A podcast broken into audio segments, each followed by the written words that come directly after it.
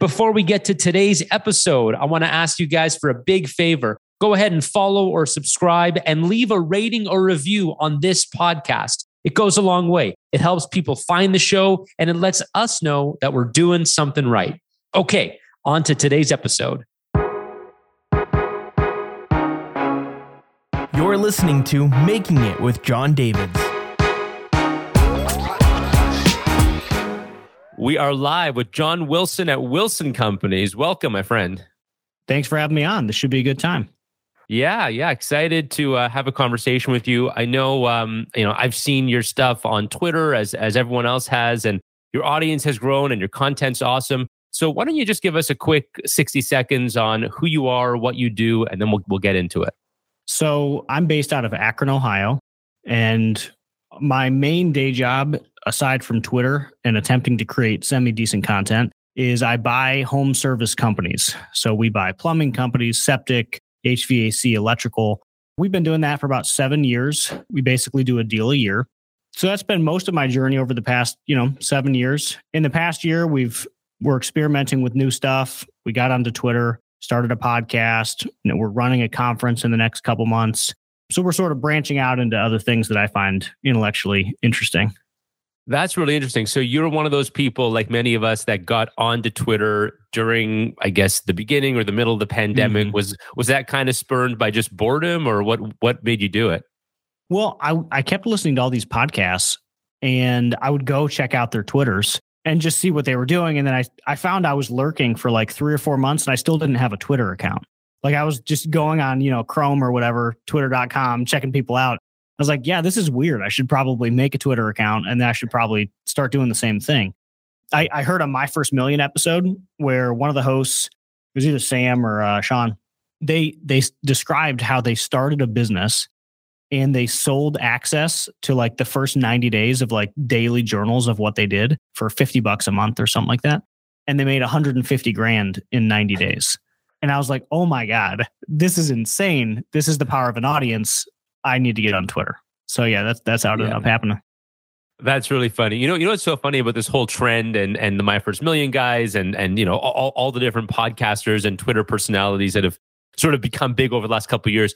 I've been in the influencer business since 2014. That that that was my my mm. first kind of big company and still own it today. So I've been writing checks to, you know, YouTubers and TikTokers YouTubers early on for, you know, 10 grand, tw- 20 grand for a video. I've been doing that for seven years. And so the kind of aha moment that a lot of people have had over the last year or two, which is like, oh, we can have an audience and create content and also monetize it, is sort of like it's like a rebirth almost. And the generation yeah. of people now that are entrepreneurs have businesses and also have these public personas is, I think, an amazing trend. And and yeah, it, it creates opportunities across the board. Um, yeah, I um, think so too. It, it's been interesting, and it's interesting to watch other people doing the same thing. It, it is fascinating. You know, people running hundred million dollar companies, and then they have like a podcast on the side or a newsletter or something that they monetize for like a few dollars. But it's interesting. It's totally different than anything I do during the day. Right during the day, like by day. This morning, I was at a septic company talking to my team about just like we do an annual. Here's how we're doing conversation. We call it State of the Wilson and so this morning I was at my septic company. We're watching all the trucks roll out. They're, you know, about to go pump sewers or whatever. And now I'm, you know, dealing with content and podcasts. So totally different. And I, I, I love the spread. I love how different it is. Yeah, that, that's awesome. So let, let's actually get into uh, into what you do in Wilson Companies. So you said you started seven years ago, and I think I read somewhere that this was a family business, or there was a family business that you took into what it is today. What what was the origin story? Our first acquisition, I was 25 and it was my family's company. So I was the third generation. Grandfather started it back in 1958. So we're on year 64 now, which is totally crazy. And I had been working in that business, you know, family business, very small family business, nine, 10 people. I'd been working in that family business growing up. You know, as a kid after school, I would go and restock fittings in the garage and I would go on the trucks and help the guys out in the summer and do whatever. So like from 10 on, I was working inside the business, graduated high school, started working as a tech, and I was given the opportunity to buy half at 25. So the business has changed a lot since that point. the company was very small. Now we're not small at all. But but that was the origin story. So third generation family business started with my grandfather. I was able to buy half, and then I I bought the rest as the years went on.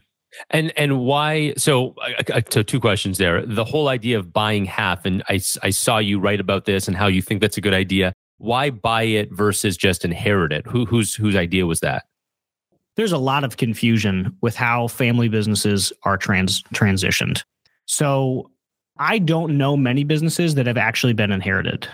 Most of the businesses that I know interfamily are purchased in some way. It, it's it's for good reason. If you think about how small businesses work, let's say there's hundred thousand dollars of cash flow, which is that's a good main street business.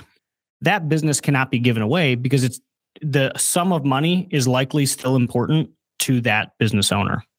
Right. So if my dad owns that business, he might only be able to sell it for a million dollars or eight hundred thousand dollars, something like that. But so not a huge sum of money. And if he's only been making $100,000 for the last 30 years, he doesn't he's not worth 20 million dollars. So this is an important cash flowing asset to this generation. So for them to wait until they die for it to pass on and split up that little amount of cash flow, it, it just doesn't work. And that is the reality of most small family owned businesses is they are usually that small. Now when you get into companies like our current size, you might start to see more inheritance because it doesn't make sense for the kids to buy it. It's too large. And the only way for them to buy it is with the help of private equity. And then you're inviting private equity into the family firm, and it gets a lot more confusing. Right. So that that that makes sense in the sense that you're buying an asset so that the people that owned it before you, your parents and their generation, can continue to live, and you can take it over while they're still alive. You're, you're doing it in a, in a yeah. way that is that is a win win for everybody. So you buy that business, and then what was the that turning point where you said, "I don't want to run a small firm. I want to use this as a platform to scale." Did you know that before you bought it, or was that something that came later? No, that was the plan going into it. Again, the business was was small, and I think a lot of the reasons that kids probably aren't interested in their parents' business, aside from you know we're in like plumbing, so like that one I get, is it's hard work.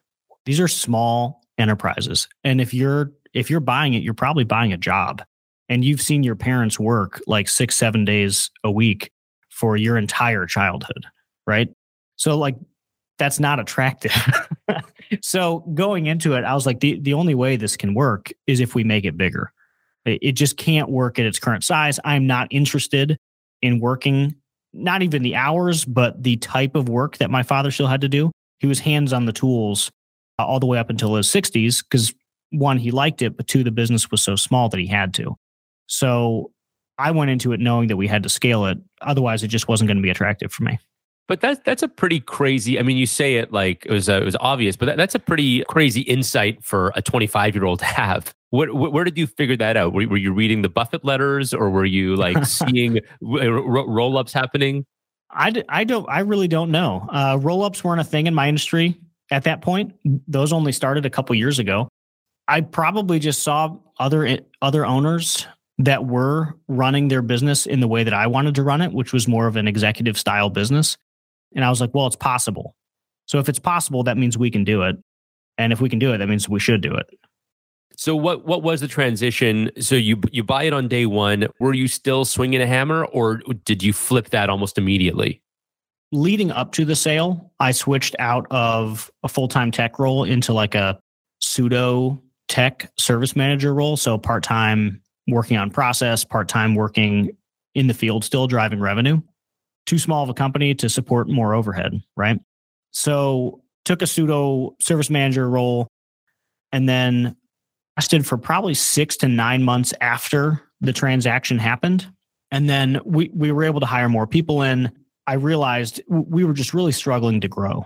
So when you're a small company, companies stay small for a lot of reasons. But one of them is it's just really hard to reinvest cash when you're that small because there's just not enough cash. So if you're net profiting $150,000 after owner salary, you still have to buy vans, you still have to buy tools, you still have to give raises, and then you still want to pull some profit out for you and your family, right?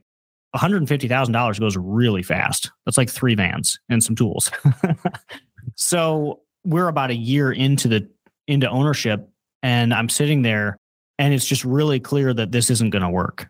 Like, this isn't going to work the way I thought it was. We can't just scale. The cash has to come from somewhere. And we didn't go into it with a big cash reserve because when we did the transaction, my father took the cash out of the business, his prerogative, and we start we had to rebuild the nest egg from zero.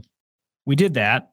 So a year in, I'm like, hey, maybe it's time to look at buying another company because that that way we can just cut a check, we can sign some debt, and we can double and immediately have more cash flow to then reinvest into our business, like real estate. Right. And we we were basically a real estate family. The plumbing business was a side hustle of my dad's. So the the real estate was the main thing. The plumbing was like the free maintenance company for his for his real estate. So it was about 14 or 15 months in I executed on another deal. It was a turnaround. They were on the verge of bankruptcy. So we got it cheap, which was all I could afford. But they had good customers. They had nine or 10 people on staff. So we were able to double overnight. And that's when things really started to take shape. So you buy this company, you're you're so I guess you went from 10 people to about 20 people and your free cash flow started to grow. How quick was it before you had enough cash flow to actually have excess? Was it like almost immediately or was it like a, a full year cycle before the next move came? Yeah, it was a full year. So it seems like anytime we do a deal, it takes about the first full year to stabilize. It was the same on that first deal, and it's the same on all the deals I'm doing now. it takes a year to stabilize and really just get consistent cash moving out of that business. We did a deal last July, and we're in month 10 now, and cash is just starting to flow the way it's supposed to. So, yeah, it takes about a year. Okay, so so just to break down one of these transactions, because I'd assume that the seven transactions you've done are are sort of the same, maybe just a little bigger. But the transaction in my mind is you buy a company, you place a bunch of debt on it, the operations from the company service the debt, and then at a certain point, the cash flow services the debt plus excess, and that's where you have the surplus to, to do more. Is that basically it, or is there more to it than that? No, that's pretty much it. You can overcomplicate it if you want by hey you have more assets. Now you can you get access to more debt. You get access to more lines of credit. You get access to just more in general. Like the balance sheet grows. So you get all the benefits of a stronger and bigger balance sheet. But you pretty much summarized it. So there, there's economies of scale for sure because you can start to look at these things like one big company. How, how do you structure them? Are they all operating under the same entity or are they all individual entities? So it depends if it's a new trade, like a trade that we don't already have in the portfolio, it operates on its own. If I have a plumbing company and I'm going to go buy another plumbing company, I'm just going to roll those two together. And do you keep the brand or, the, the brand just comes uh, into, into the same one? The brand transitions over about two years in in the sort of tuck in scenario. Right. So we've done four of those because there's no point, you know, it's the same P&L. You just eventually transition it, you combine teams, and in about two years, it it looks a lot cleaner. So, where have these things gone wrong? You've done seven of them. Have they all been just a breeze, or have, have, have anything gone wrong for you? Yeah, yeah, no, totally easy. Yeah, where have they gone wrong? It's more like where haven't they? You know, we we learn lessons every time. Sometimes really painfully, sometimes really easily. Usually, if there's a big thing that went wrong, it was our mistake in how we handled people. So we've learned every single time a new way of, hey, we shouldn't have done that. We shouldn't have handled maybe that team member that way. We shouldn't have handled the intro conversation that way. But it's almost always been people. Well, you're you're in a very heavy people business, so I'd, and and I'd imagine a lot of these folks are laborers. They have a certain way of doing things. You know, mm-hmm. well, my my my my old boss Fred did it like this, and now my my new boss wants to do it like this. So I'd imagine you're, you're dealing with a lot of personalities. Yeah, definitely. And I the biggest thing was not getting rid of people sooner. So I'm, my specific example is last year, the deal that we took over 10 months ago. There was pretty clearly some folks that just really weren't a fit. They were causing disruption. They were, you know, just not a good culture fit with or without us being the owners, right? Like we, we didn't instigate that problem. And the the mistake there was we should have gotten rid of them sooner. We should have just helped that situation along in the first week or two but we didn't want to look like the owners coming in and laying down the hatchet. So we were more afraid of the perception of us being the, you know, the the firing squad than doing what was very clearly in hindsight the best decision for that company, which was removing people that that weren't a fit with or without us. Yeah. Going back to to how the transaction actually works, uh, and I'm not sure if the formula is the same or it changes every time, but can you give us a sense of sort of how much equity, how much debt, where are you getting the debt, and all that kind of stuff? All right, so we've got seven deals under our belt. So only two of them were SBA. The other five were either all cash or cash and seller note. Usually we go in 20 to 30% equity. It's just our own checks that we're cutting. And then we'll pull the rest of that debt either from seller note or SBA. It changes as the deals have gotten bigger. You know, when deals were smaller, like sub half a million, it'd be 50 50, like maybe a quarter of a million in cash and a quarter of a million in a note. But now that we're doing two and four million dollar deals, you know, we might only cut a half a million dollar check and we take the rest in some type of debt instrument, whether it's seller or SBA. So that's how most of them are laid out. It is a little bit unique depending on each structure. You know, we we we did a no money down deal last year, which is unusual, but they exist. I did I actually got paid to take the company. We ended up walking away with more cash, like 160 or 70,000 dollars to take over that company, which was pretty funny in a $900,000 transaction. So like, hey guys, that is real. Like that's not like Twitter bait. I don't yeah. think I've ever talked about it on Twitter because it sounds fake, but like, no, that happened. yeah. The, the multiples that you're buying them for, is that pretty set or are those always big negotiations? It's usually three to four. And, you know, if it's three, you're dealing with a ton of project based work. You're dealing with some new construction. You're dealing with remodels. You're dealing with non-recurring work that you have to usually chase money for. When you get up to a four, you're dealing with recurring revenue. So, like the septic industry, we will pay a little bit more for a septic company because septic companies are essentially recurring revenue or reoccurring revenue businesses. They're fantastic. Why is that? I think I've actually I might have heard you talk about this, but describe why. What, yeah. what is a septic company and why is it recurring? So septic companies uh, is what it sounds like. It's just those giant tanker things that pump out septics or grease traps at restaurants. What makes it recurring is the grease trap contracts. So you can go into these businesses and and we didn't even know this in our first one. This was like a total surprise. The sellers were great, but they undersold the reoccurring revenue side of the business. They didn't really even mention it and we didn't understand it. But in their defense, they oversold another portion. So it, it ended up equaling out but you have reoccurring visits for restaurants to pump their grease. So we have some customers that we are at every single Wednesday for their four or five locations. They have to be pumped 52 weeks a year. We have some that are every quarter, a ton of them are every month. So in that business, 30% of our revenue is reoccurring. Same customers, we're out there every week or every month or whatever it is, just continuing to go. It's incredible. That's unbelievable. You know, I was talking to somebody who's got a big tech company, a big software company just a couple weeks ago on the podcast, and he was talking about how they they have these contracts that are very expensive and their hardware goes in and they have software that, that layers on. And anybody who wants to transition out is like a 24 month process. So that creates these sticky customers. And everyone is very envious of the whole software SaaS industry with the margins and the stickiness. But I've seen this in my business, and you just described it in your business, where you can get that recurring sticky revenue outside of just software. And it creates this thing where not a lot of people know about it. It's not nearly as sexy. But as you said, those revenues, I mean, when 30% of your revenue, and I'm sure you can grow that, is recurring, mm-hmm. that's a phenomenal business. Yeah. I think so in contracting, I used to be really envious of septic companies because you would we would always have to subcontract them in, right? We've had we we were doing plumbing and drains, and we would constantly have to have these pump trucks come in and pump out whatever we were working on. And the thing is in contracting is whoever has the equipment makes the rules. That's just how it works. Someone has to be the guy to spend a quarter of a million dollars on something, right? So you can spend it on a septic truck, you can spend it on a well drilling machine. Like well drilling is another one. That's not reoccurring at all but you'd spend $250,000 and you would keep that thing busy all day, every day because people literally need water. Like th- it's not an optional, hey, should I do this today? It's like, hey, my well's broken. I have to drill a new one. Yes, I'll give you $10,000 for five of your hours today. Like it's crazy. Right. So someone has to be the guy to buy it. And it really is one of the few businesses where I think it's like a you build it, they come. Like if you if you're the guy that buy, owns the well drilling machine and you're available in the next seven days, like you will get work. That's just how it works. Septic That's trucks so too. cool. yeah.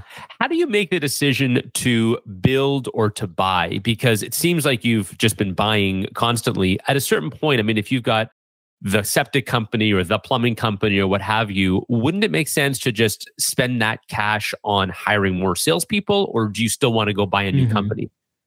So it's easy on Twitter to be the guy that does the one thing, right? I'm the guy that buys home service companies. That said, we've started two and like full blown companies in home service. Outside of home service, we started another three. And in between our companies, just organic growth, like you're describing, that's a very normal part of our strategy. We don't just acquire, it's just easy to be known as the guys that acquire, mainly to help us continue to source deal flow as we're moving in the future. So, like right now, inside our own company, we're launching an electrical service division. So, we have a very large electrical project and remodel division, and we have plumbing service, HVAC service. We have all this other service and all these other customers that would pay for electrical service, but we don't have electrical service. So we're just going to turn right around and, you know, by the end of this year, it'll be a million and a half to $2 million a year division of our company. And we're just growing that organically inside our business. So we do both. And it's really just where's the current opportunity, right? So right now I'm seeing a lot more opportunity inside our own businesses, inside our own balance sheets than I'm seeing in current deals out there. So we're going to just invest inside our own balance sheet. We're buying new equipment. We're bringing on new salespeople. We're launching a new division. But, you know, maybe that equation changes in the next year and we go take down some more deals in addition to continuing to grow organically. So I think the answer you- is we do both. Yeah. How do you think about keeping the sales? Because one thing I would think about your business, and you, you just described a recurring portion of it with the septic uh, side, but I would think a lot of it as a novice, I would think you're getting house calls, something breaks, someone calls you. How do you keep the revenues steady and growing when a lot of it is transactional business? Is it, have you figured out the formula of, okay, we got to spend this much on Google ads? Or we've got to be, you know, creating a mailing list, or are are the revenues just lumpy and up and down here and there? It's lumpy by season, but aside from season, it's pretty, I'd say it's pretty standard. And yeah, we figured out best practices for marketing a few years ago. We, we had to, again, we've grown organically and through acquisition. I don't think it's an either or. Best practices just do both, supercharge, right? So it depends on the business and what their average ticket is, how, like how we build their funnel for work. But we have, like our, our largest P&L has about 60 people in it. They spend 40 grand a month on marketing. Maybe 15 of it is broadcast so tv radio like pure branding because then people will, ser- will search us we'll get way more organic traffic and our cost per click cost per lead like goes dramatically down. We're paying a third of our competitors because we invest so much in our broadcast. Then we have a huge mailing campaign. We you know 30,000 emails in our database we keep that going and then we invest a ton in our pay per click SEO and LSAs. So we we do have it pretty locked in. We've built that up over the years, and we reevaluate it maybe once every six months as the needs of the company changes. Like right now, we're reevaluating it because we're adding electric, so we have to rebuild budget. So okay, what's a lead for replacing a fixture cost on LSA or PPC, and is that really the best way to do it, or should we use one of our other you know funnel builders to to drive traffic. Yeah. What does your team look like at the executive level? How many people report to you, and what are those roles that you've uh, that you've got? So I only have three people that report to me directly. So it's my director of ops, my associate, and my director of HR. Currently, the team is about 120 people on it. I think a little bit over. we will end the year somewhere around 150 for perspective. But yeah, currently only three people reporting directly to me, which is how I prefer it. yeah, few few direct reports, and then the folks that are handling, as you said, the marketing side, the hiring. I mean, I guess you have head head of HR. Are you? Uh, do you see that, or is that just one level below you, and you're not paying attention so much? I get involved with some stuff. I'll get involved with we'll call them a strategic hire. Like if we're creating a new position, to me that's that's a capital allocation decision so i'm going to want to be involved in that in some capacity so i'm trying to think what we're doing right now we, we're preparing to bring on a marketing executive that's a big investment you know, we're opening up the floodgates for marketing budget. We'll probably cross seven figures uh, in spend. And we're trying to align all of our brands together and make it one family of brands. So, big decision has to be the right person. I'm going to be super involved in that hire. And you can contrast that with our recruiter. I don't really get involved with what our recruiter does because her job every single day is to hire as many technicians as we can get our hands on. Yeah. And then how much insight do you have into the kind of daily finances? One thing I found is when you're running a, a, a collection of companies, and even right, you know, I've heard that Buffett does this even as his daily morning ritual is you you sort mm-hmm. of see the numbers and you've got a dashboard of some sort how do you keep an eye on the numbers and, and what is your preferred dashboard? Is there an Excel spreadsheet? Are there a bunch of uh, emails you get every every week? So right now, I would say it's not optimal. Currently, I'm sitting in our director of finance seat as well. Not ideal. We've struggled to find the right person for that seat. We've hired people, we've delegated.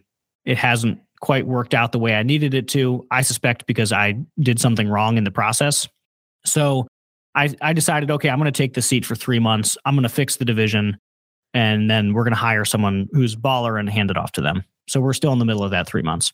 So right now, I'm very involved in the numbers purely because, like, currently, I'm I'm in charge of the finance team.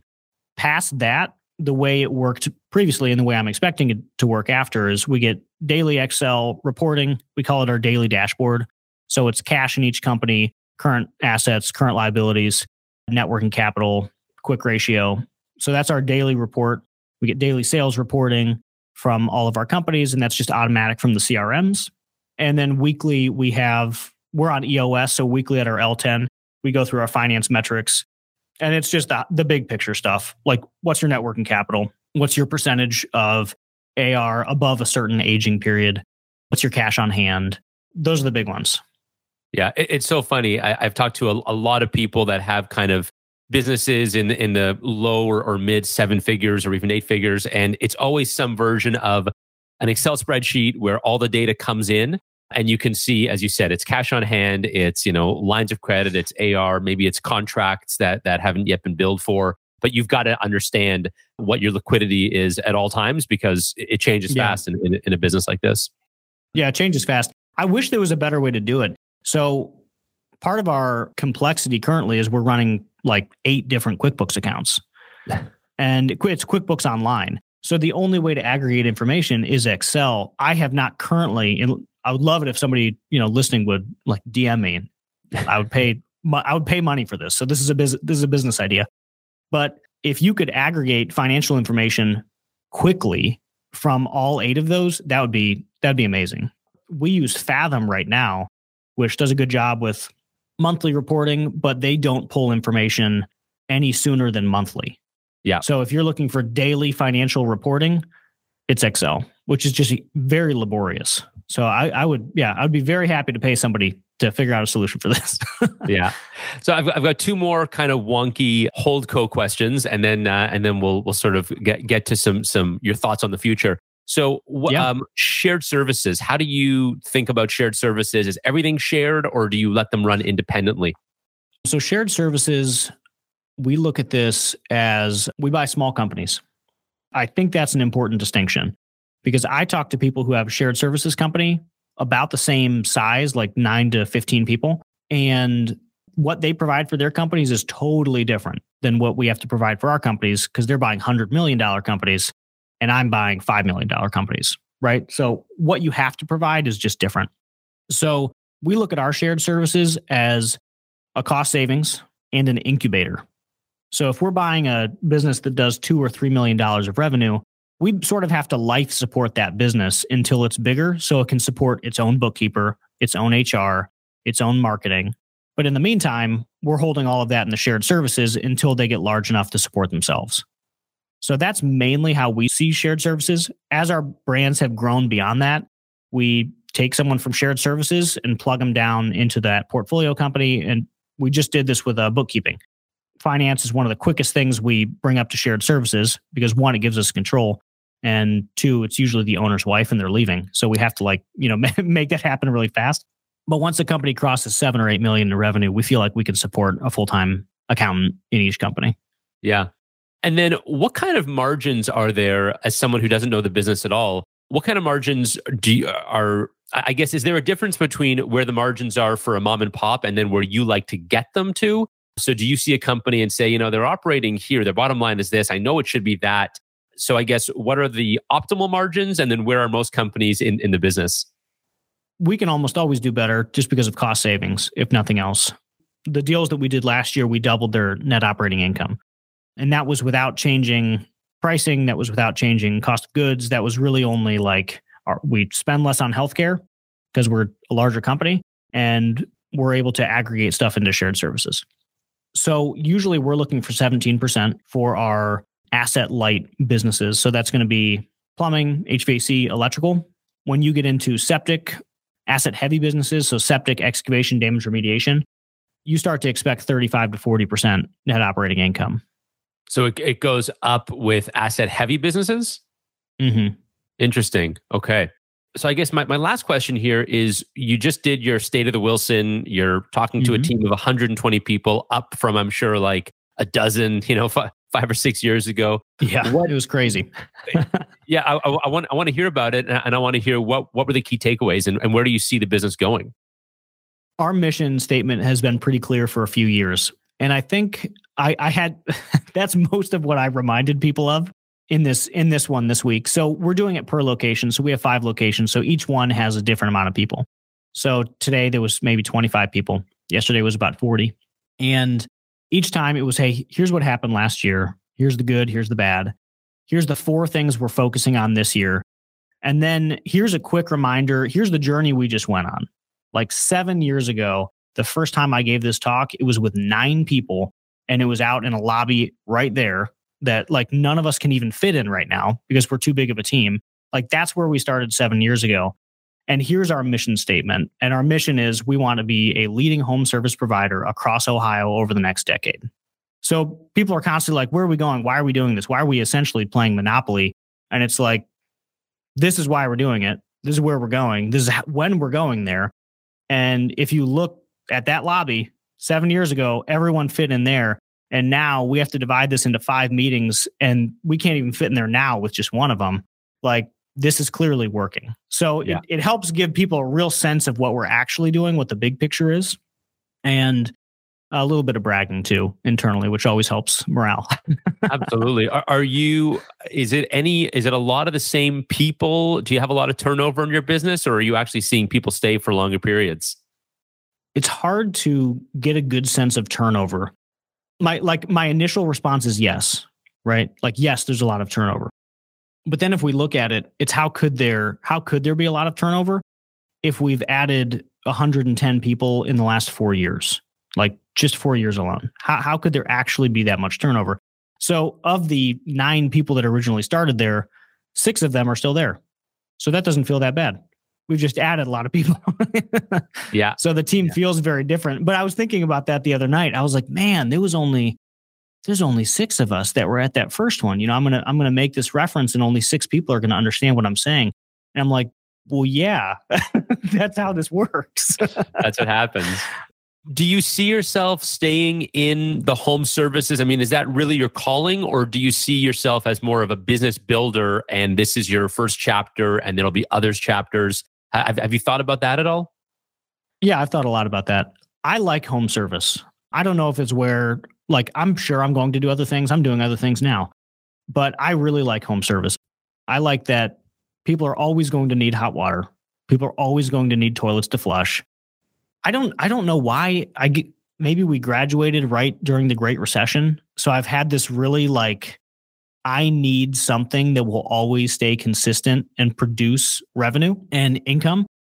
Because anytime I've ever looked at any other opportunity, it, it's through that lens. It's through that framework of how is this business going to handle a black swan event? How's it going to handle a great recession? How's it going to handle a pandemic? How's it going to handle like 99% of stuff doesn't matter. It's only 1% of stuff, but it's the 1% that actually counts, right? Like hey, yeah, my business did amazing for 10 years, but then COVID shut it down in 30 days. Like, who cares how well it did for 10 years? Who cares? You just went bankrupt, right? That doesn't matter. So that's the lens that I look through every opportunity with. And so far, home service is still the one that attracts me consistently the most. Well, you've got 64 years to prove it. So uh, you, yeah. you, you, you got a good track record. Yeah. Yeah. I mean, I, I hope, I would love to just, like, I think the septic thing is hilarious. I love the septic industry so much. We sort of got into it by accident. We got into it first to get into the drain business and excavation business even more. And the septic just came along with it. But now that we're here, we're like, oh my God, the septic thing is amazing. This is insane. I want to buy like, I want to buy an unlimited amount of these septic companies. This is incredible. So yeah, maybe I'll be the guy that rolled up the septic industry. You're going to be. Yeah, exactly. That, that, that'll be your new Twitter handle, Se- septic industry yeah. guy. yeah, septic industry guy. I'll have to go anon, but yeah, it'll be good. Exactly. Okay, well, John, this was awesome. Really appreciate it. Why don't you tell us where we can find you and, and follow you for your podcast and your Twitter? Uh, so I'm at Wilson Companies on Twitter. Uh, feel free to give it a follow. And we do a weekly podcast every Wednesday. It's called Owned and Operated. Thanks for listening. Hope you enjoyed this episode. If you did, leave a rating or review on Apple or Spotify, wherever you listen to podcasts. It helps other people find the show and it lets us know that we're doing something right. We'll talk to you guys next time.